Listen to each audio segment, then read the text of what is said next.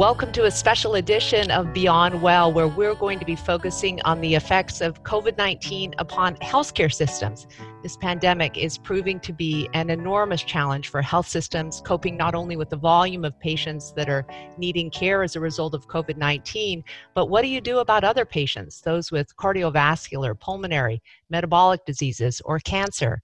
It's also proven to be a psychological drain on healthcare providers, first responders, even caregivers who have been asked to stay at home with the kids to flatten the curve of contagion.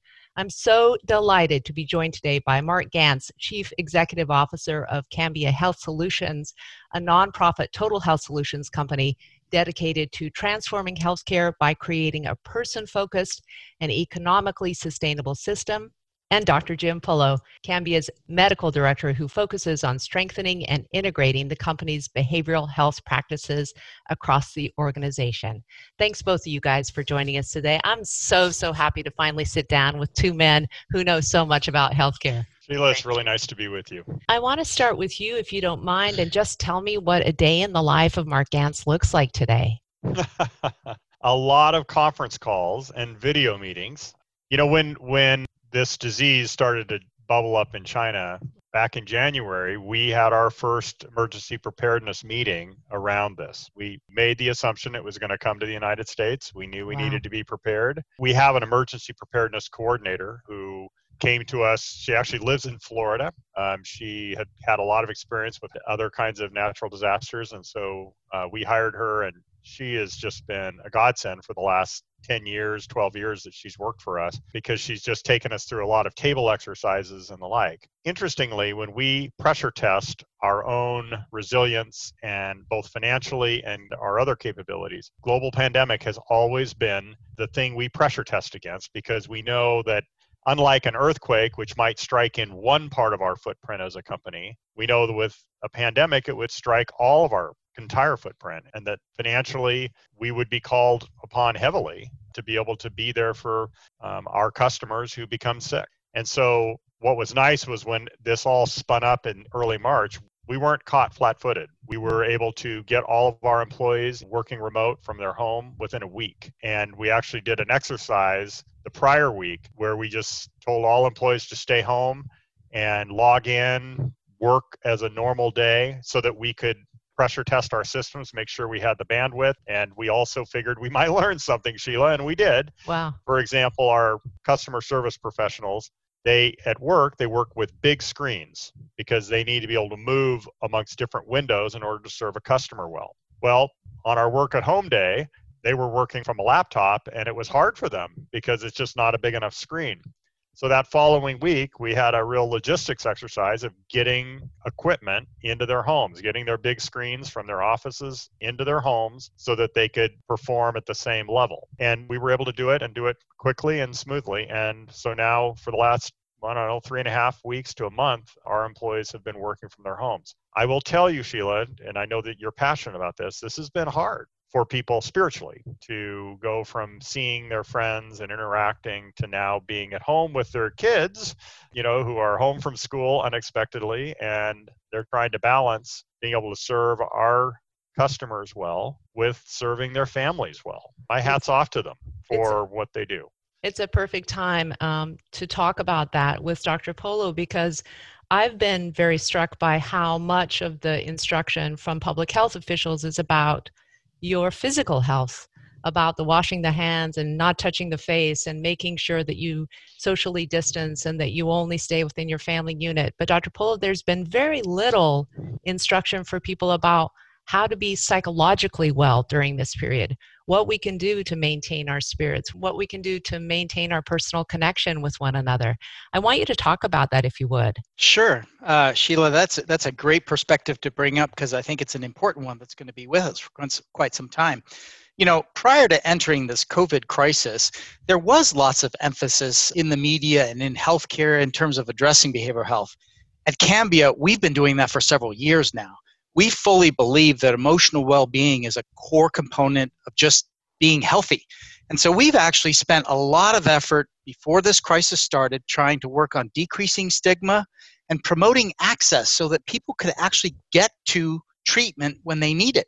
Yeah. Now, this pandemic has created a significant number of stressors. First of all, with all the unknowns going on, people are struggling with anxiety. They're struggling with worrying about things that, that they don't know how they're going to turn out. And, and there's even been some fear. So, the, the challenges of worrying about this from a health perspective includes both gee, will I get sick and potentially have to need some kind of treatment? Yeah. And also, how am I dealing with this from an emotional perspective? Go I ahead, was Mark. gonna Yeah, say, Mark, just I, jump in. I lived it. I lived it, Sheila. Um, so uh, I guess it was last week of February. I was down in San Diego for a, a meeting with a bunch of hospital executives, and I flew home, and I happened to be sitting next to a woman like in middle age, and she had a dry cough, and uh, unfortunately her habits weren't great. So every time she coughed, I felt this brush on my, you know, Oh on my cheek, and I thought, Wow. I thought to myself, oh boy. Well, anyway, about three days later, I got sick. And it was the weirdest bug I've ever had in my life. So unusual, so different than any kind of a typical cold that I've had in the past. It had elements of, I guess, what I would say in retrospect, it had all the elements of a mild case of COVID 19. But, you know, because there was no testing available in Oregon, you know, I hadn't been traveling internationally. I didn't fit the pretty high criteria they have, which is how they've rationed the test. I never got tested. So I'll be probably one of millions of Americans who will have gotten sick with the disease. And unless someday they come up with a serum test where you can test for the antibodies from it, I'll never know whether I actually had it. I'll just probably be guessing that I am. Now, why do I tell that story? Our family was going to go on a, a little mini trip because it was spring break for my daughter, and we were just going to go down for a, a few days to another place. And I, because I was sick and I was worried it might be COVID, I said I'm not going to go on the trip. I also kind of wanted to stay closer to the company because I had this feeling that it was going to be a bad week, and it was the week in which everything happened, like sports Wow. shut down, everything Amazing. anyway i was alone so i'm never have felt more pressure from the perspective of my career a feeling of you know the number of decisions we made that week. I mean we made more decisions that week than we probably make in a typical half year. I, you know it was just so coming so fast and furious. I wasn't feeling well. I was alone. I really struggled with anxiety that week and i have never really struggled with anxiety in my life but the pressure I was feeling, the responsibility for 5,000 employees and their families, and making sure that we got them home and got them safe, and some of the early things we did to be there for our customers, where we waived copays, immediate, you know, and cost share for testing that week, and a number of things were, that were industry leading. It felt pretty scary, you know. Those were not easy decisions, and they were big decisions for us, but they were the right decisions. But I really I felt this combination of anxiety about my own health. I know that was a big driver. And the more I read and I was reading a lot that week because I was so wanting to get up to speed on this illness, the more anxious I got. I was like, "Oh my god, I could end up in the hospital." I mean, you know, you kind of get yourself worked up. And I was worried about our employees and I was you know, it was it was the whole, uh, then and later in the week it was like, is my family going to be able to get home? Oh my and gosh. are they when they get home are they going to be well? And it's very real. And even though I've always considered myself a very resilient, decisive kind of person, that following Sunday, it almost got the best of me. I mean, I just had to go out and just I chopped wood. I just needed to do something incredibly physical That's beautiful. because I just had to do anxiety for your something. body. And- yeah. and and it it helped. But it was really what really helped was when my family got back. And then we were together and then that kind of smoothed things out. But I really do get the sense of what it's like for our employees who are trying to balance so much. and Um, especially those who are quarantined alone without a support network it is a, a really really difficult time and i can't tell you how just relieved i am mark for you to share that story because i think so many times um, ceos in particular try to pretend that they don't have um, anxiety that they don't suffer from worry or depression that they don't have toxic stress and and the relief that runs through an organization when a person who's in charge says no no no this is all of us we're all going through this and we want to actually try to develop the skill set to be able to to cope with these things at home and i can imagine dr polo is just like nodding his head yes like just normalizing this conversation is so hugely hugely important Yeah. Well, Jim has been so good in terms of reaching out to our employees. Jim, maybe you can talk about some of the outreach you've done and Yeah, I'd the love videos that. you've done because I just think he's got such a great heart yeah and and but also has the skill set to really be able to help others. You know, Sheila, one of the things that makes this uh, this circumstance so unique is that what we're trying to do with social distancing, which is slow the spread,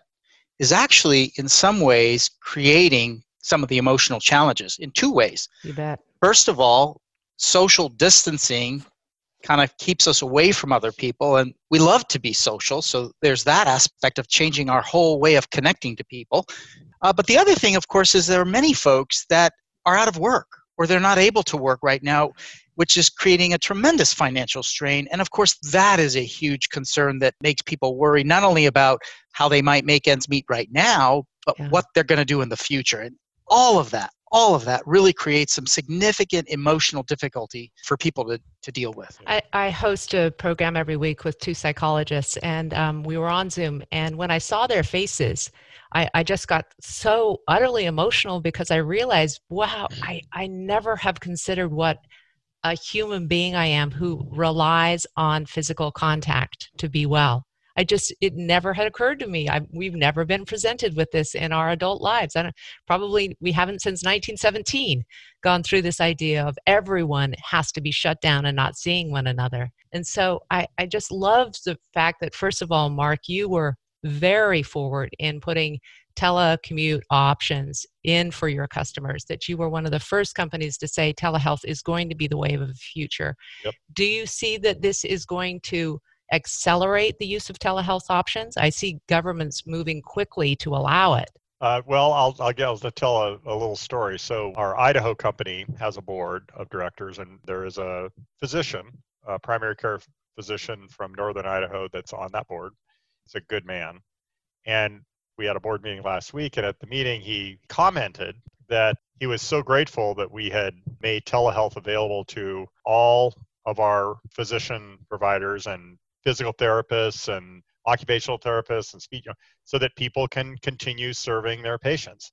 And he had been he admitted he called himself a dinosaur because he wasn't going to do telehealth you know in his practice. He wanted to see his patients you know in the office. But because of this situation and because frankly it wasn't even safe necessarily for patients to come into doctors offices he started to embrace telehealth and what it's done for him, and one of the reasons we did this, is it's a financial lifeline for primary care doctors, well, and all doctors and uh, service providers, because they can do a lot more than they thought they could via a video or telephone call. Yeah. And they can serve their patients well. And because we made the decision during this crisis that we're going to pay at full parity as if the patient did come to their office. That's so great. It's a way for them to be able to you know they're small business. A lot of them are small businesses. This is a way for them to be able to make their way through this. And he said he said not only do i like it more than i thought but when this is all over i'm sold. I'm not going back to the old way. I'm wow. going to continue to do a mix of telehealth calls and office calls because a lot of my patients like it that way. Yeah. and he said and i've gotten used to it. I think we're seeing that with a lot. Um, providence health system I was on a, a national seminar last week on pandemic preparedness, and it was great to be able to do that. Somebody from the Providence Health System said that all of last year, Providence did 4,000 telehealth calls for their entire system, all their primary care docs, everything. This year, they're forecasting 460,000 of them. Oh my goodness. Wow. So it, again, you know, I know a lot of hospitals are worried about their financials. They're worried about. We all are. This is a. We're in the black swan of black swan events. This is a very. None of us know what it's going to be like nine months from now. Yeah. But if they can go from 4,000 to 460,000, and we've helped make that possible, um, they're going to do fine, and yeah. their patients are going to be well served because, as Jim said, one of the things that we worry about is you know, what about all the patients with chronic disease who can't be seen because right. everyone's focused on COVID? This is a way for them to be seen. This is a way to make sure that they can get their medicines, that they can be checked up on. And it's it's not a perfect system, but it's workable. Yeah. And we're all trying to figure out, you know, how to do things that are workable because that's what you have to do in a crisis. That's right. And I think there will be really good things that come from this. So I think healthcare I. will be better. I do too. I think it's going to be more responsive and more accessible and and the customers will begin to prioritize their own mental health as part of their physical health. I want to talk with you about that, um, Dr. Polo, because I can imagine you have probably taken some steps with your own family and your own friends about things that they should be doing at home. Yes. To try to make sure that they hold the line on. Nobody can can expect you know superior mental health right now because it's challenging for all of us but there are some things that we can do to just keep our mental health intact while we're going through this crisis. Would you go through a few of those things? Yeah and, and let me preface uh, some of what some of those things are uh, touching on something that you just said a moment ago. You, you use the, the the word normalcy and mark gave the example of how he he had a, a, a moment of really tremendous anxiety. Those that's actually a normal response. That's not an abnormal response. This is a very challenging time so you know what i one of the things i try to remind folks is that if they're struggling with anxiety if they're struggling with worry if they're getting frustrated if they're finding that they have a short fuse those are all normal normal responses. Now in terms of how to handle You're it making you know, me feel so much better. All of us all of us. in, in terms in terms of how to handle this uh, eh, you know what i would tell my family and friends what i've been trying to do for myself and what i would recommend to anybody try to focus on the here and now rather than the long term and, and what do i mean by that three things first of all create a routine you know, we're all socially distancing. It's changed our lives. Kids are at home. We're working from home. Create a routine and stick to it. Routines help you have a sense of expectation. Mm-hmm. And for children, it actually gives them a sense of security. Yeah. Second thing, social distancing does not mean social disconnection. So now is the time to take advantage of, of media and take advantage of social platforms and actually interact with other people. One on one is better than groups, in real time is better than virtual. And if you can throw in a video so you can see each other, that's even better.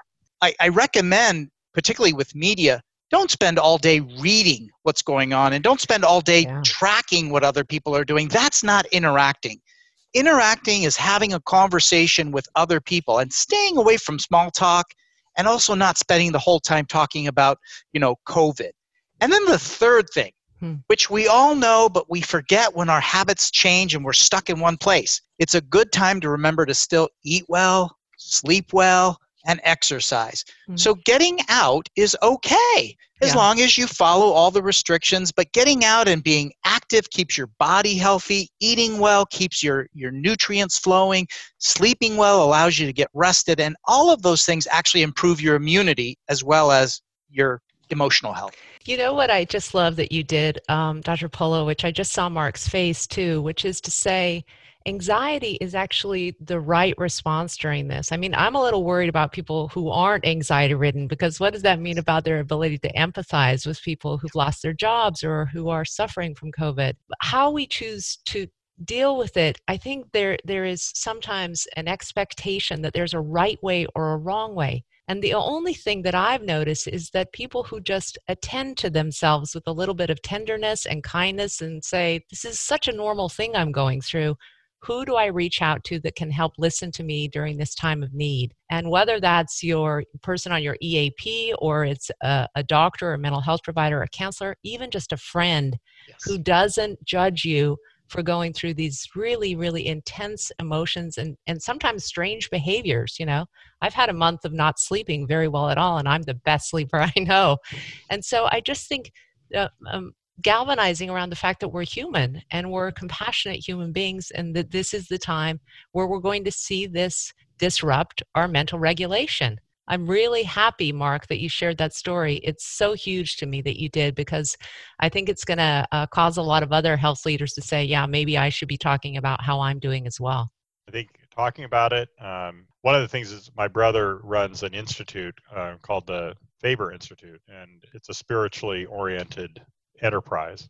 And he's been writing um, a, a, Lenten meditation each week, which mm. I, I've taken to publishing on on LinkedIn and and uh, Twitter because I think you know they're really quality. And what what's really neat is he takes the readings from the Catholic liturgy of each week, and then he uses a painting that he gets of a famous. You know, so this week was the reading was about you know Jesus coming into Jerusalem on on Palm Sunday, and so that's the rig, but he had a painting of it from uh, the French painter Tissot.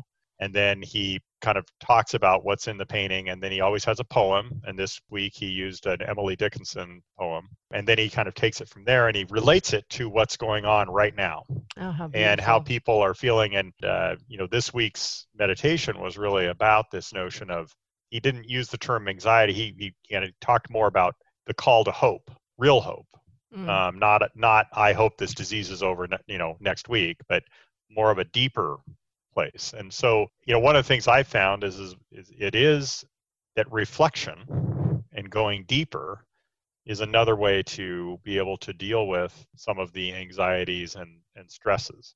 And I think that in some ways, you know, that may be one of the wonderful things that comes out of this is one that families are will rediscover themselves yeah, without the distraction of sports on the TV or other kinds of things we're used to. I mean, we're watching far less TV now than we ever did because there's not much on. That's and- right. And, you know, so we're playing cribbage or, you know, we, we went out and we have a dog now. We got a little puppy. So that's Oh, very time consuming, but it's a perfect time for that. And what a Uh, great harbinger of hope that is, a, a puppy. exactly and and but also time for reflection and prayer i just find that you know that that's we find things that when our in our otherwise too busy lives we easily don't do Yeah. and the quiet places are often the best places um, but we don't give ourselves that opportunity enough in our lives because there's so many distractions well we're at a time when there's fewer distractions That's right. and maybe that'll be one of the good things that comes out of this especially for the younger generations that Yeah. have lived their whole life, quote, online with lots of distractions.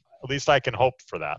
Oh, I, I love that perspective. I also just remember Fred Rogers' advice to always look for the helpers. And I think you two are definitely in that category. I, I want to continue the conversation with you throughout this because I feel like um, every CEO I know is in the same place, feeling very human and very exposed and very worried about um, mankind and what's going to happen. And also hoping to do right by their employees and their customers first. So it's not so much right now about brand building as, as it is about being real and serving. And I and I see that from you too. So thank you so much for joining us today. Really appreciate your time.